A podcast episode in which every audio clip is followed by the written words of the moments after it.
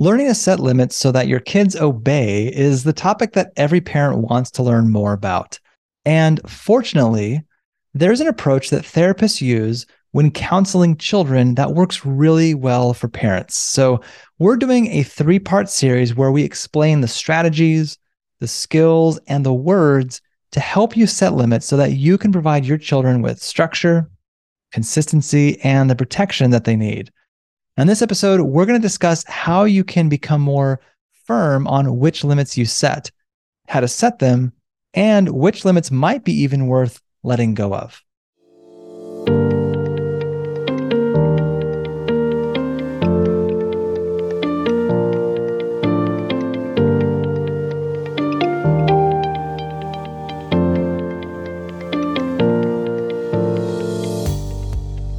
Hello, listeners. Welcome to our second episode on setting limits at home. In our last episode, we shared a simple way you can effectively set limits at home by following the ACT model. A stands for acknowledge the feeling or the desire, C stands for communicate the limit, and T stands for target alternatives. Jonathan, would you mind reminding us um, of what that might sound like? Yeah. So in our last episode, I actually recorded an example of a limit that I found myself saying in my home. Uh, but I decided to edit that out because I wasn't sure it was appropriate. But then I found myself saying it again this morning, and I figured, you know what? It's a real example, and maybe one of our listeners out there has the same kind of situation. So here it is. Hey, bud, I know you think it's funny to show people your butt. However, your private parts are not for showing people. If you want to make people laugh, you can tell them a joke or do a funny dance. All right. So there, there you go. there you go. you acknowledge that he, yeah, exactly. Right. Real life scenarios here, but you acknowledge that he thinks he's, it's funny, right? To show mm-hmm. people his butt. Then you communicated the limit that his private parts are not for showing to people and you targeted some alternative behaviors. So he can still express himself. Yes. And, and I want to be clear this is my four year old son. So that's a pretty typical behavior for, you know, three, four, mm-hmm. by the. Uh, and anyway, and, and going back to what Joanna was mentioning here, the important point I want to highlight is that oftentimes behaviors are just a way that people want to express an emotion or a desire right? An angry child wants to express their anger by hitting or throwing or smashing. And what we say is, hey, that's okay to be angry, but I'm not for hitting, or those things are not for throwing, or those things are not for breaking. Right? If you want to express your anger, there are other ways you can do that that are more appropriate. Right. And what you're really saying, it's okay to feel and even express those emotions that you're feeling, but not all behaviors or expressions of that emotion are acceptable. So mooning people is not acceptable. no. but it's okay, right? To want to make people laugh. Mm-hmm. But that behavior he chose to express his desire or want to make people laugh was not okay. And how about we try these other more acceptable behaviors to try to express that same emotion or want? Yeah and and you know some of these behaviors maybe they're even okay but the location or the context isn't great. So for example it's okay to feel frustrated and it's okay to scream but the living room isn't for screaming. If you want to scream you can choose to do it in your room. Otherwise you need to find another way to express that emotion. Yeah and that actually leads us into what we wanted to discuss today what behavior is acceptable, what behavior is never acceptable, and what behavior is maybe negotiable depending on where you are and really what's going on around you. As a parent, I noticed that I would get into this habit of saying no to everything my kids did or everything they asked for. And I see this a lot when I'm people watching, right? We just become no machines. And when you think about a child's day, you realize that they're either being told what to do and how to do it, or they're being told that what they're doing is bad or wrong or not acceptable all day. No wonder they feel frustrated. So, how can we not go overboard with the limits? Because really, at the end of the day, a kid has to be a kid. So, what can we do as parents to still allow for some, you know, creative expression and for them to learn and grow from their mistakes without feeling like we're living in this chaotic situation and saying no all the time? Yeah. And Joanna, you know, during our parenting workshops, you share a concept that I really like about the baskets. Ah, yes, the baskets. So I like to group behaviors into these three different baskets, right? What we call an A basket, as a B basket, and a C basket. So your A basket is filled with behaviors that are absolutely not acceptable. So, mooning people, maybe in the A basket, coloring on the wall with crayon or marker, maybe in the A basket, hitting people, hurting themselves, or breaking things inside the house, all A basket. So, I'm going to skip the B basket for now, but we'll come back around to that. So, moving on, your C basket are those things that you've decided really aren't worth the energy. Um, these might be things like listening to music loudly in their room or wearing mismatched socks or maybe even dyeing their hair a different color. You know, you've made this con- conscious decision that you're just going to let these things go. Imagine that. And what parent or adult doesn't want less responsibility? So listen up. Jonathan and I are actually telling you to take some of those responsibilities and throw them, maybe even slam dunk them into your some of your C baskets, right? Gosh, I feel lighter even just kind of saying that out loud, right? Yeah you know, by wearing unmatched socks or listening to loud music or dyeing their hair, they're not hurting anybody and they're not damaging property. They're simply expressing themselves. And then your B baskets, right? The B baskets are for behaviors that you typically don't allow, but maybe you're willing to make some exceptions. So this might be, you know, bedtime at nine, 80% of the time. But when company is over, maybe you're at the park or at Carowinds, that can maybe be pushed back some. You know, kind of times you're you're willing to, you know, make exceptions or even to be flexible. Yeah, and I love this idea for several reasons. First, it prevents us from just saying no to everything. Uh, there are some behaviors that maybe we don't love, but there's really nothing wrong with them. It could be how your child eats chips, it could be how they do their hair, whatever, but you're just instead of being always reacting, now you're being a little bit more intentional. And I love what you said, right? By releasing some of that need to always control everything, you know, your child's doing, just letting saying, hey, some of these things, just whatever. I'm I'm gonna let that go. I love that idea of kind of freeing yourself from that. The yeah. second thing this mm-hmm. does is it can help you coordinate with your spouse or your partner, whoever you're you're taking care of your children with. You can get on the same page, and that is huge. So if you can come to an agreement about what behaviors are in those A, B, and C baskets, it will make it easier to work together. And we also want to point out, right, Joanna's baskets at home are going to look different than my baskets at home. And they're going to look different than your baskets at your home. We're, we're going to have different baskets. We're going to have different tolerance levels, everything. So that's totally normal and fine.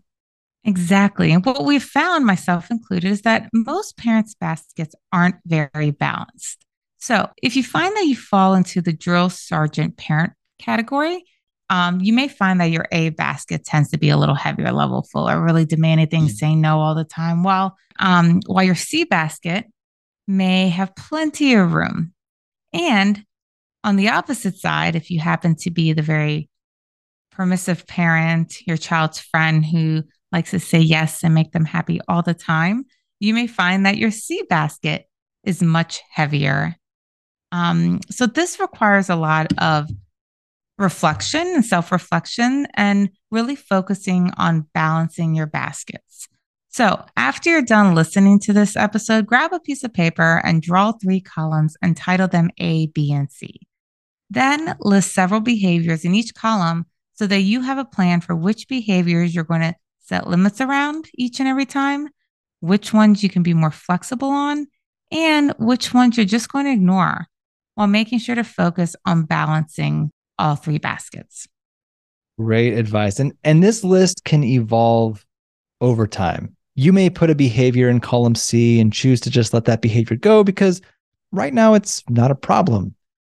But over time it starts becoming a problem or maybe you you hear something in a podcast and you're like, actually maybe I I should set more limits around that. You can then decide that you need to change that behavior to column B and only let that behavior happen every once in a while. We did something like that with screen time and video games, right? We used to allow watching and playing games every day for 30 to 60 minutes. And that was kind of a C basket. I mean, there's still some limits around it, but it was kind of a C basket. But then it started becoming a problem. So now it's more of a B basket and that we don't have any games or tablets uh, Sunday through Thursday and then they can watch for one hour on Friday and two hours on Saturdays. Yeah, exactly. And maybe you absolutely didn't allow food on the couch when your child was younger. And that used to be in the A basket. But now that they're a little older, maybe more coordinated or even more responsible, maybe you've now moved that into the C basket, allowing them to eat on the couch a little, little more freely. So we're not going to tell you which behavior should be in each basket. But you should go through this exercise of figuring out what you're going to do so that you don't have to always be making a decision in that moment. And if the decision has already been made, then you can jump right to setting a limit when you see that behavior actually happening. Yeah, being prepared is is really helpful. And I would even say that once you come up with your list, write down how you might set limits for those behaviors in the A basket and how you might explain the, the behaviors in the B basket, right? Write out how you would ACT, how you'd act. How, you, how are you going to acknowledge the feeling and communicate the limit and target the alternatives so that in that moment you aren't trying it out for the first time? Right. In our home, climbing on the table is in the A basket. And I know that when my four year old starts climbing, I'm going to say, Bud, I know you like climbing on the table, but the table's not for climbing on. You need to sit down. So I'm I'm ready to go. Like I have that in my back pocket. I know he's going to do it, and we're gonna we're gonna use that act uh, during that moment. All right. So what are we missing here? Whenever we start talking about setting limits using ACT, I think the assumption is that people start thinking like, oh, I got to use this 100% of the time or else, you know, or else we're a failure, right? And that can really be exhausting. I mean, I, have done that too. Like every single behavior, you're like, I know you want to do this, but it's not for doing. So that, mm-hmm. it's like, oh, it's it's tiring, right? So, Joanna, talk to us about how can we incorporate acknowledging the feelings, the desires, communicating the limits, and targeting alternatives into our day to day communications with our kids without going overboard and you know making ourselves exhausted with that. Yeah. Yeah, I'm really glad you brought this up. So, here's what we recommend our approach to therapy and to parenting is that it's the relationship that matters most. And if you're coming from a place where you're typically yelling at your child, demanding they stop doing this and that, and maybe even threatening them with a punishment, then using ACT is really important because you want to begin establishing that relationship where your child starts hearing that you understand them and that you accept them and that their feeling or desire is valid. It's just the way they're trying to express themselves in that moment that may not be acceptable. So we encourage you to use ACT quite a bit in the beginning. But eventually, what's going to happen is that the relationship with you and your child will become more secure. And when your child is isn't listening or following a rule, what you'll find is that you won't always have to use ACT for every single interaction or or when you tell your child to do something or to stop doing something, because really the relationship you have now developed with your child has magically reached a place of acceptance and trust, which will then allow your child to naturally want to listen because the trust and acceptance mm. in your relationship is now reciprocal. Right.